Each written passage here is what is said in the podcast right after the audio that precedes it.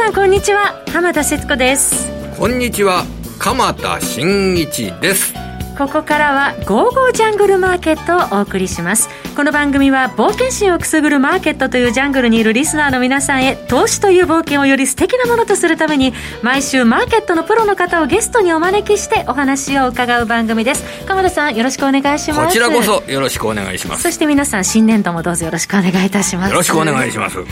えさて新年度を迎えた日経平均株価今日はそうですね。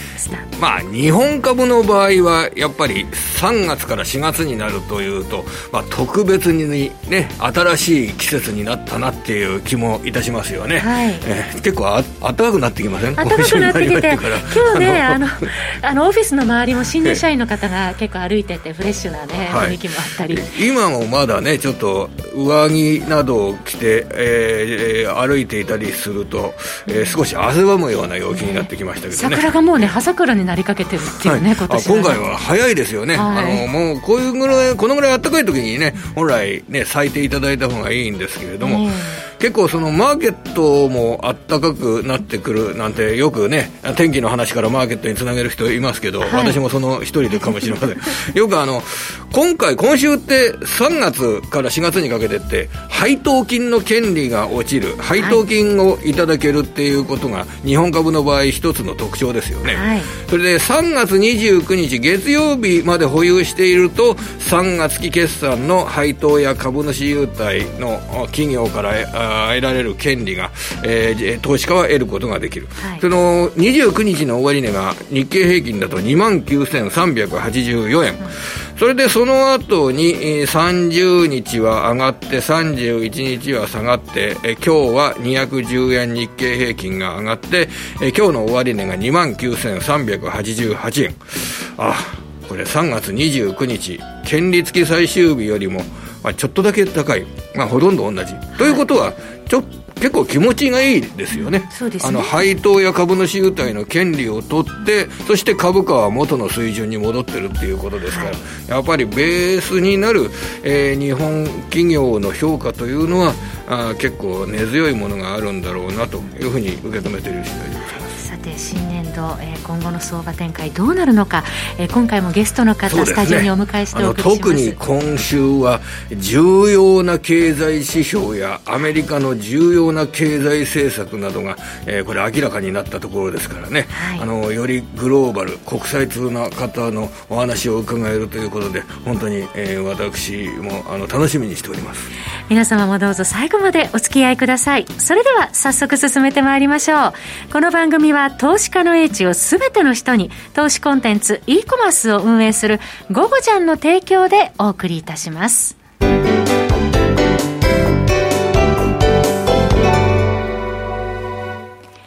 さて、鎌田さん、今日は4月1日ということで、はい、日銀短観の発表も国内ではありました、ね、あの日銀短観で明らかになった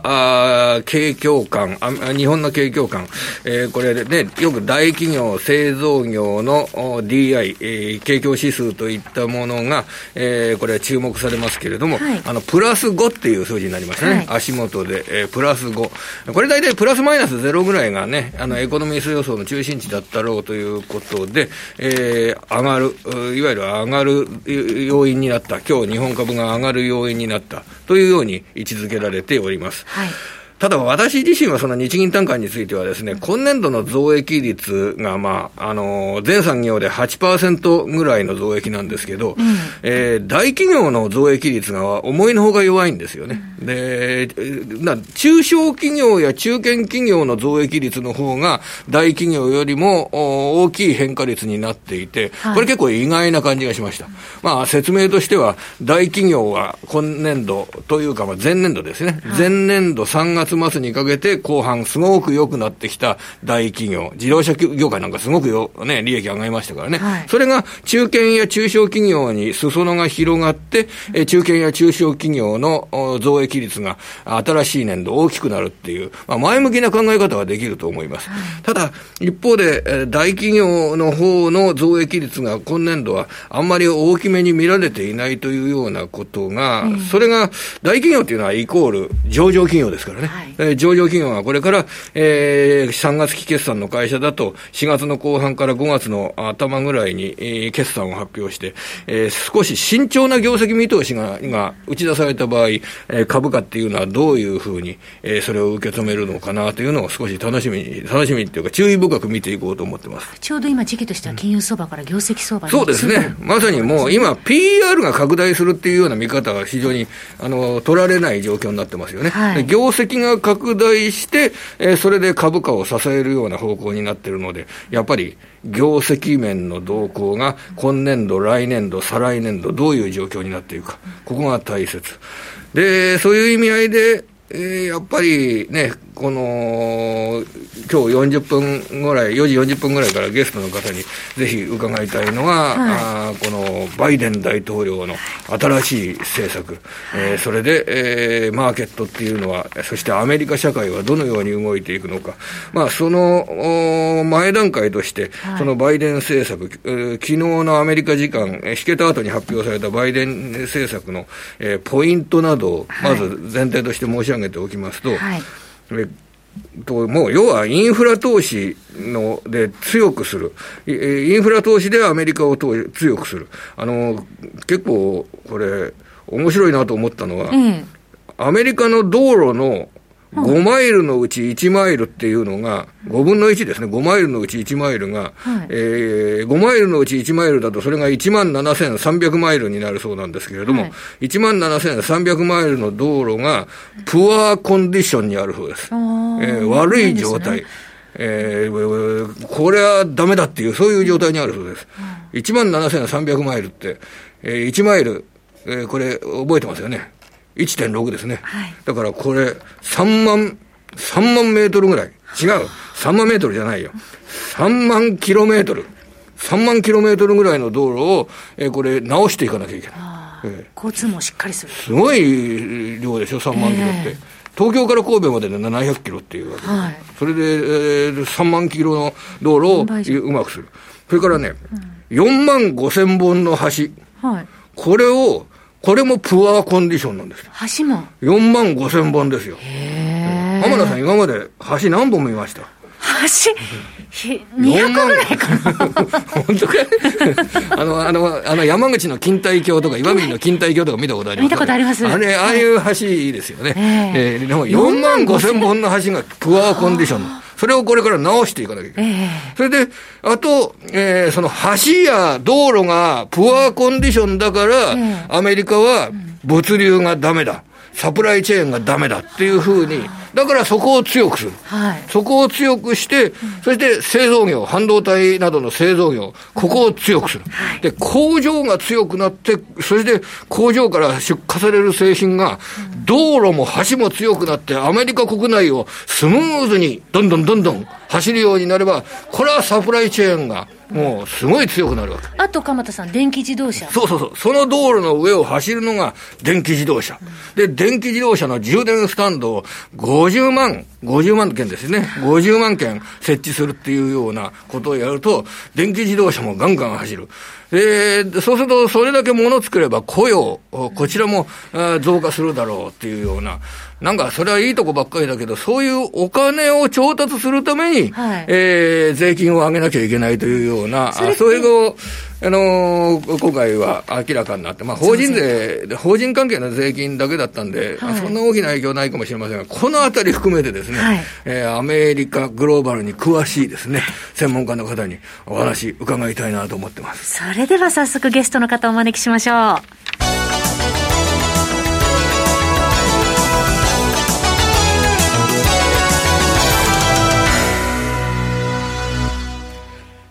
今回のゲストの方ご紹介しましょう。為替のスペシャリスト、そして世界のマーケットに精通されてらっしゃる、島力夫さんです。島さん、こんにちは。こんにちは。よろしくお願いします。よろしくお願いいたします。今、鎌田さんからのお話にもありました、そのバイデンアメリカ大統領のインフラ投資計画について、大々的に発表になりましたけれども、はい、どうご覧になってらっしゃいますか？えっとですね、あのバイデン大統領は選挙公約を着々と、はい、あの着実にやってらっしゃるなって感じですね。であのまだコロナの影響がありますので、えー、法人増税とかですね、その辺まで踏み込まないんじゃないかというふうな、えっと、そういう認識が一部マーケットにはあったんですけれども、はい、やっぱりしっかり増税を出してきたと。えー、ただまあ、株式浄土課税、これがなかったことは、マーケットはちょっとほっとしたというところがあると思います。それと、個人の所得税、40万ドル以上の人の、えー、と増税ですね。それも含まれてはおりませんでした。はいただ、法人増税する分だけ企業収益が落ちますので、あまりそれは株式マーケットにとってはいい材料っていうわけではないと思うんですが、はい、ただあの、どうしてもうこんな早い時期に出してきたかっていうと、やはりアメリカのその政治のシステム上ですね、えー、議会も大統領も同じ政党ではないと、物事が進まないっていうのがありまして、えー、オバマ大統領の時にですね、えー、最初当選した時には、えー、上下両院、民主党、それにあのオバマ大統領が民主党ということで、トリプル、今では、今の言い方するとトリプルブルーだったんですけども、最初の中間選挙でもう負けちゃうんですね。その後ずっとですね、共和党があの支配するあの議会とオバマ大統領が対立する感じで、結局オバマ大統領って言うと、何もしなかった大統領っていうイメージが強いと思うんですけども、議会が抑えられないとだめなんですね。ですから、今、あの、上下両院、民主党が支配してますんで、その間に何でも全部やっちゃおうっていうことじゃないですかね。最初のそうすると、えー、次の中間選挙までの2年間で、えー、やりたい政策っていうのを重点的に進めると。ええ、それがスピード感に表れてるわけですか。ええ、と思います。えー、ですから、結構左派的な政策になってしまうと思うんですけれども、もうあのアメリカ経済にとってはもう革命的なことですよね、はい、えー、もう社会のインバランスをとにかく直すんだと、うん、そういう意気込みにあふれてると思います、はい、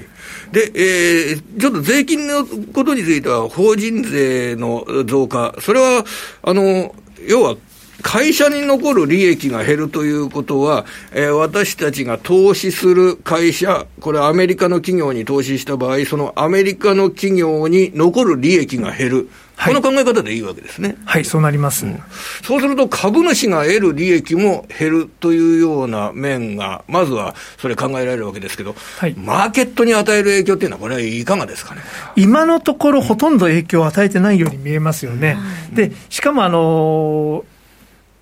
まあ、あの増税するということは、実は、まあ、あのグロース系の株、IT の新興企業にとっては非常にきついんですよね、はい、将来の利益を前倒しして、手前に持ってきて計算することで、高い株価が正当化されるわけなんですが、金利とやはり税金が非常に効きます。その意味では、本当はナスダックにはよくないんですが、それにもかかわらず、昨日はナスダックが上がって、ダウが落ちました、えー、えーとグロースからバリューの転換が起こってたんですが、これはまたちょっとまたひっくり返ろうとしていると、一応、織り込み済みで、またアメリカは進み出したって感じですかね、うん、ですから、まあ、増税されますけども、まあ、儲ければいいんだっていう、うん、収益力高いので。そうすると今後、マーケットでの物色の方向っていうのは、やはりまたグロースに向かうグロースに少し、またちょっと戻るんじゃないかな、今、バリューがガーッときて、ですねグロースがちょっとだめだったんですけども、まあ、一応、発表通りになったので、少しまた戻るんじゃないですかね、っていう気はしております。はいで、今回の政策自体が、経済全体を、えこれ、あの、すごい長期間にわたっての投資ですけれどもね、経済全体、アメリカの GDP を引き上げると考えてもいいわけでしょうかね、これ。えっと、うん、少し上がります。上がりますけれども、まあ、見た目ほどではないです。そうなんですか、はい、増税分もありますし、はい。で、これは、そうすると株式投資をするにあたって、えー、アメリカ株は買いなんですかね、今回のこの施策によって、えー、お金、インフラ投資がたくさん行われるというような、そのメッセージを受けて、今のアメリカ株っていうのは、まだ買えるんでしょうかね？えーとですね、その政策そのものは、株にとってはすごくいいわけではないです、そうですけれども、やはりアメリカ企業の収益力は高いですし、あとやっぱりあのインフラ投資の中に、あの電気自動車の充電スタンドを50万箇所設置すると、これはやっぱりね、これからの産業である、えー、と電気自動車自動車業界にとってはいいんじゃないですかね、テスラとか、昨日すごい上がってましたし、はいはい、あそれ、ただテスラですね、あの今ちょっとメモしてきたんですけれども、あの昨日5%上がって、あの島さんおっしゃる通り上がってるんですけど、あの1月の25日の高値っていうのが900ドルあるじゃないですか。はい。あの900ドルっていうのは、ちょっともうやりすぎだってことだったんですか？で、これから先もテスラはもう一回その900ドルっていう、まあ2ヶ月半ぐらい前につけた、そこの値段っていうのを、えー、将来的に見ていく可能性、えー、はあるわけでしょうかね、ここ、ちょっと難しいんですけれども。それ知りたいですよね。えー、それ世界の人々みんなそれ知りたいと思いますけど。えっとですね、あの、テスラを信じる人たちっていうのは、うん、まあ、最近あの、キャシー・ウッドさんとかですね、うん、アーク・インベストメントとか、すごく脚光を浴びてますけども、うん、えっ、ー、と、イーロン・マスクは2030年に、テスラの生産台数が2000万台になると言ってます。すごいですね。それはトヨタの2倍です。すごいですよね、で、その時にテスラの時価総額は、えー、300兆円と。300兆円っていうのは300兆円ですね。まあ、あのー、今の5倍になってると。あの、東証一部の時価総額が720億円から740億円ぐらいっていう感じですから、うん、すごいですね、えー、そうなってるっていう想定で、うん、あの、テスラ株を買ってる人はそう思ってるので、うん、あの、安いんですよ、今も。うん、うん、けれども、やっぱり客観的に見たら、まだね、あの3000万台って言っても、年間50万台しかまあ売れてないし、はいえー、これから先、本当にそうなるのかと言われると、クエスチョンマークがいっぱいなんですけども、ただ、あの一応、技術的には少しだけリードしてますし、うんえー、どうなんでしょう、そこら辺はちょっとなんともですね、まあ、若年層の支持を得るっていうような、そういった経営者という点で捉えると、今、あのこれから先、車を保有しようですとか、そういう人たちの、えー、ハートを掴んでるっていう言い方はできるんでしょうかねあそれはもう、イーロン・マスクはですね、ああいう業界のですねアイドルですから、うん、えー、アイドルに近いですよね、うん、うん、まあ、発言もですね、非常にやっぱり。うん、なんて言いましょうか、やっぱり勉強のできる子とか、サイエンスのできる子にとっては、すごく刺激的な発言をするんですよね、うん、言ってることも。だから、あの、惹かれるのはよくわかります、うん。うん、ロビン・フッダーだとか、あるいはビットコインですとかをやって、ね、取引を活発にやってる人たちって、やっぱりイーロン・マスクさんのこと好きでしょうかね。もう大好きです。そこって結構意味合いの大きな点ですよね、今のアメリカを見る、ね、感覚の違いがありますよね。でも我々世代ってどうしてもビル・ゲイツと同じじような感覚を持ってますんで、いや、ビットコイン、これ、うんとかって、電気たくさん消費しますしとかっていうところがあるんですが、やっぱりツイッターのその創業者の方ですとか、まあ、その下の世代になってきますと、やっぱりその中央集権っていう概念そのものが嫌いなので、誰も管理してないところでお金のやり取りがちゃんとできていると、すごまあ、確かにすごいアイデアなんですよね、ブロックチェーンは。ですね、本当にでもそういう部分って、ね、今のアメリカの一つの、えーえー、大切なところを映してるんでしょうね、あと思います。で、若い人の意見がやっぱりちゃんと反映される、うん、うん、マーケットでもあり、うん、あの国なので、これから先の新しい時代どうなるかっていう、その産業の目がいっぱいいっぱい、うん、やっぱりこの間テレビに孫さん出てらっしゃいましたけども、はい、あの持ってるその新規投資の株の半分はアメリカ。残りの半分のそのまた半分が中国っていう、で、600何十社あるんですけど、日本は3社です、うん、3社だけですっておっしゃってましたけど、ね、ぜひともそういうパイをね、日本の経営者もそのあたりを汲み取って増やしていけたらいいんでしょうけれどもね。まあ、今、電気自動車の普及支援の話を盛り込んでたという話ありました、その他に半導体生産への支援とか、AI の研究開発投資が盛り込まれてたということで、国内でも今日は半導体関連株が買われたっていうところもありました、まあ、国内も今日は素直にその半導体関連株が上昇していたっていうところはあるんですけれども、今後、島さんに国内の、えー、物色の動向などについてもちょっと伺ってもよろしいですか？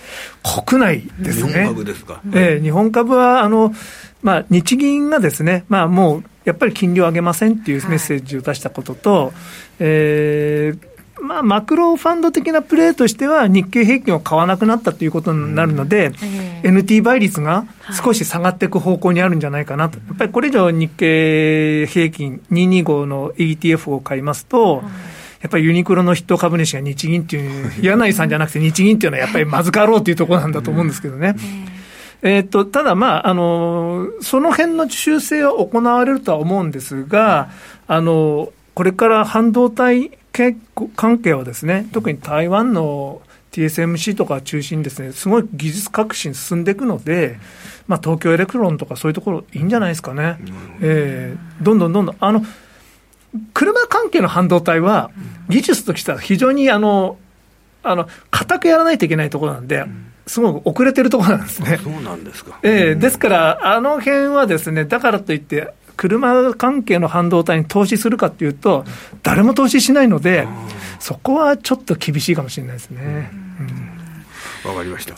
それで、えー、あと、これ、金利と為替の専門家である FX 取引の方で話をあ残り伺えたらと思うんですが、はい。はい、アメリカの10年債金利、えー、今、だいたい1.75%ぐらいがあ上のところで意識されてますけれども、アメリカの10年債金利の動向、そしてドル円相場の動向というような形で、えー、FX を好んでいる方々にお話をいただけないでしょうかね。はいえっと、マーケットの一部はですね、もう2021年の好景気、アメリカの好景気、もう織り込んで、2022、2023を見始めてはいるんですが、はい、そうは言いましても、まあ、2021年の好景気はこれから始まるんですね。で、明日の雇用統計、アメリカ、やっぱり60万を超える新規雇用が予想されておりますが、実は今年多分5、60万っていう数字がずっと続くと思うんですよ。はい、えー、ものすごい数字が、雇用がどんどんどんどん増えていくんですね。うん、やえっ、ー、と、そういうマーケットを見てますと、多分まあ、10年の金利もですね、2%をどこかの地点で超えてくるんじゃないかなと。うん、で、えー、日本の金利は上がらないので、うん、まあ、年初当初考えてたのとは違うシナリオになってきますが、うんやっぱりドル円は堅調試合が続くんじゃないかなとは思います。ただ、目先の相場はですね、ずっと上がってきた、で、これからイースター休暇がありますから、ちょっと一服。じゃないかなとは思ってますが、まあ、108円より下、そんななくて、まあ、また買われていく相場になっていくんじゃないかなと思っております直近でね、円安方向進んでますよね、100等円の今、70銭台前半というところで。金利の上昇を材料視してドルが上がるっていうそういう構図っていうのをこう押さえておいた方がいいっていう、重視した方がいいっていう形ですかね、うんまあ、日本の機関投資家はですね、うん、えっとそのまあ、為替リスクを取って投資するわけではないですから、うん、ここから飛びついてどんどんどんどん買うわけではないんですが、やはりそのビジネス、まあ、日立も、えー、M&A ありましたけれども、はい技術はアメリカにあるし、マーケットもアメリカにあるし、何かしようと投資するっていう選択になるとアメリカになりますので、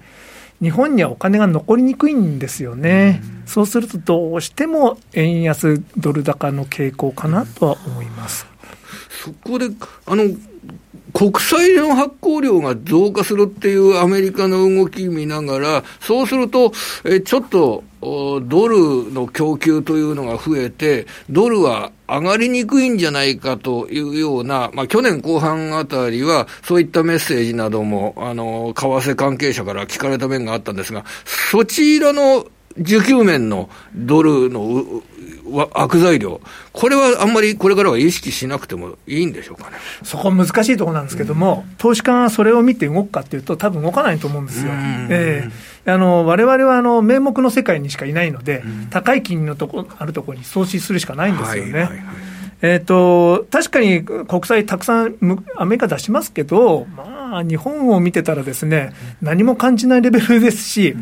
企業収益力とかですね、まあ、あの税収ですとか、まあ、国の活力とか、そういうのを見てると、やっぱり、まあ、圧倒的な差があるので、まあ、あまり気にならないんじゃないですかね。国債発行量が増加したからって、その国の通貨が売られるわけじゃないという、そういった認識が今もう強いんでしょうかね、一つの考え方として。日本を見てれば、そうだろうと。円が売られるからということで。まあ、そうなんです。ちょっと古臭いですかね、その考え方は。なるほど。うんうん、今、スタンダードにを考えた場合は、あの借金が多いから、その国が、の通貨が弱くなるとかっていうのは、もうそういう時代じゃちょっとなくなってきてると。うん、そうですね。うんまあ、今週はあの各国 PMI 発表になりましたけれども、はい、その経済の強さ、強弱の面で、もうどうなんでしょうかね、日本の経済。えー、ちょっと日本の PMI はですね、50ちょっと超えるぐらいでして、全然上がってこないんですね、ここがちょっと懸念でして、また物価もですね、まあ、マイナスのままですし、えー、アメリカ今日発表されますけれども、60前後の強い数字になると思います。ISM の、ね、ISM 製造の PMI、ですね、はい、で、ドイツがですね、史上最高の66を超えてきてるんですね。はいはい、で、やっぱり強いところは強いんですよ。うん。で、その強さがですね、日本のね、大企業にどうして反映されないかっていうと、うん、やっぱりちょっと競争力が落ちてるのかなっていう懸念はあります。うん、はいそうすると、為替のドル円ですね、大体この先、どのぐらいを見てらっしゃいますか、今、100等円70銭台前半ですけれども。ええ、あのー、本来であれば、円ってすごく安いんですね。安いので、高くならないといけないはずなんですが、そうではなく、やっぱりまだ円安傾向が続いて、うんチャートの形がですね、すごく上がりやすく見えるんですよ。大きな三角持ち合いを上抜けてきてるので、離れてますね。えー、そうなってくると、やっぱり前回高値125円、その経線上の目標ですよ。はい。いや、あの、前の2015年の高値目標ってことになっちゃうので、うん、まあ、マーケットはそれ目指しちゃうのかなと。まだ15円上ですけども、はい、ちょっと、うん、信じがたいんですが、まあ、あの、経線上はそう見えます。トレンドが発生してるっていう言い方していいんですか、えー、やっぱり4、5年つまらない相場だったので、ここからは、まあ、ドル高相場、いい相場が来るんじゃないかなと思っております。動き始めたっていう、ね、動き始めたっていうね。えー、今日は島さんをゲストにお迎えしてお送りしております。えー、島力夫さんの FX プレミアムビデオスクール好評配信中です。午後ちゃんから好評配信中です。えー結構、投資初心者の方に向けても、えー、有益な情報満載でお送りしておりますね、島さん。はい、えー、はい、あのー頑張ってアップデートしたいと思いますので、よろしくお願いします。はい。えー、詳しくは、ゴゴちゃんのホームページで、島力をと検索していただくと、えー、ご案内が出てまいりますので、えー、月額3500円で配信中ですので、どうぞご検討ください。また、ゴゴちゃんでは、生涯役立つ分析力というコンテンツをはじめ、ツール、電子書籍、自動売買ソフトなど、実に2万6000アイテムが集っております。ぜひ、お気に入りを見つけてください。また、あなたのとっておきのスキルコンテンツのご出品も、ゴゴちゃんではお待ちしております。ます。詳しくは番組、番組ホームページ、そして午後ジャンのホームページをご覧になってください。はい。もう、これ、やっぱり FX 取引など、このレバレッジを効かした取引、これで、えー、財産を増やすっていうような選択肢があるっていうのは、はい、あの、すごく、僕、世界の人々にとっては希望だと思います。はい、誰でも最初は初心者なんですよ。はい、誰でも最初は初心者で、えー、少しずつ投資を、FX の取引などをやりながら、少しずつお金を増やして、そして、だんだんだんだん増えていくっていうような状況。まあ、要はそうやって、えー、財産を増やす、えー、今やっぱりねその YouTube で、えー、アイデアで、えー、お仕事を増やしたりですとかね、はい、いろいろなもうゼロからあの発展していくというような人たちのために、えー、恵まれた世の中になってほしいですね。そうですね、えー、本日のゲストは島力夫さんでした。島さんどうもありがとうございました鎌田さん今週もどうもありがとうございました。来週も素敵なゲストの方をお招きしてお話を伺います。どうぞお楽しみに。それではまた来週。この番組は投資家の位置を全ての人に投資コンテンツ e コマースを運営する「ゴゴジャン」の提供でお送りいたしました。